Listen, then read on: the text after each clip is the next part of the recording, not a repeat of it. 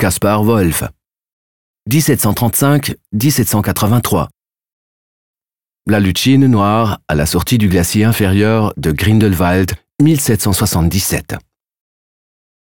Jusqu'à la moitié du XVIIIe siècle, la relation que l'homme entretenait avec les Alpes se définissait par les mots peur et méfiance. Ce n'est que plus tard que l'on commença à les explorer, les parcourir et admirer leur beauté.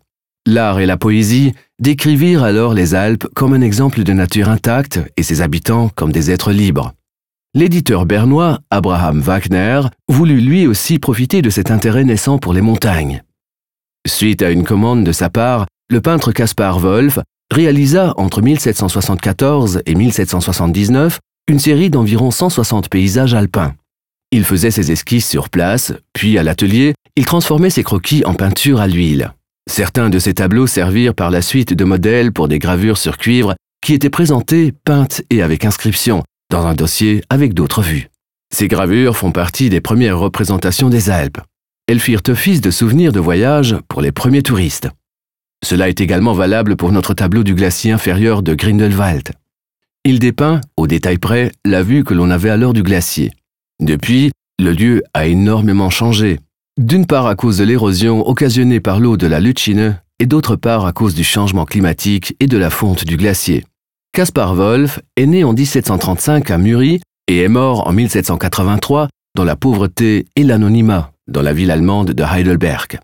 Ce n'est qu'après la Seconde Guerre mondiale que l'on redécouvrit son œuvre. Il appartient aujourd'hui aux peintres suisses les plus marquants et fait figure de précurseur du romantisme.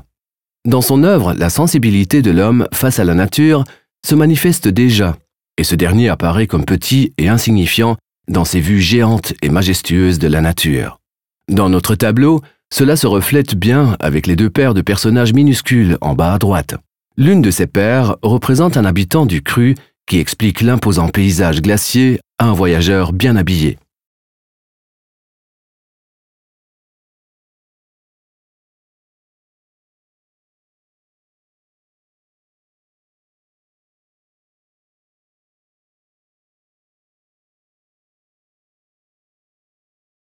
Visitez le musée des beaux-arts de Berne et voyez les œuvres originales et téléchargez l'application gratuite Museum Bern dans le App Store.